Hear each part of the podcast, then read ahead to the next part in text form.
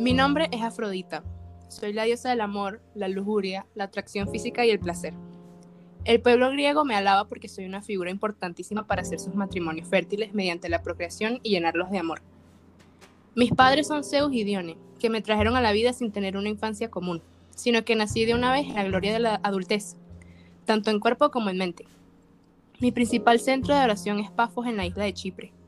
La gran fortaleza que me caracteriza es atraer a los hombres, mortales e inmortales, haciendo que se enamoren de mi extraordinaria belleza.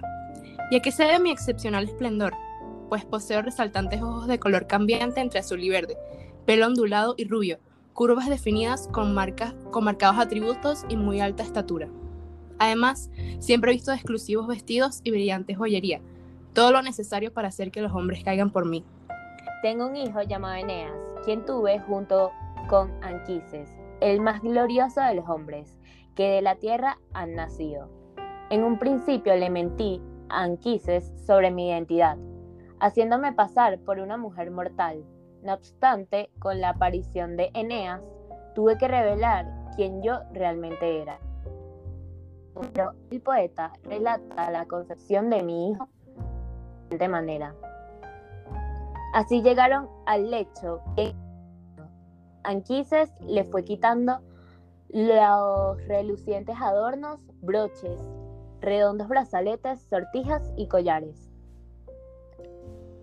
Le desató la faja, la desnudó del espléndido vestido que puso en una silla de clavazón de plata, y enseguida, por voluntad de los dioses y por disposición del hado, el que era mortal se acostó con una diosa inmortal sin saberlo claramente. Anquises tendrá un hijo que reinará sobre los troyanos y nacerá perpetuamente hijos tras hijos. Su nombre será Eneas, a causa del terrible do- dolor que se apoderó de mí por haber caído en la cama de un hombre mortal.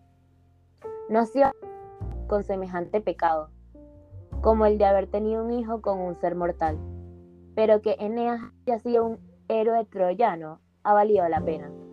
Y él fue la razón por la cual, años después, tuvo un papel fundamental en proteger y ayudar a cada instante a los ejércitos de Priamo durante la guerra de Troya, de quien Eneas era aliado.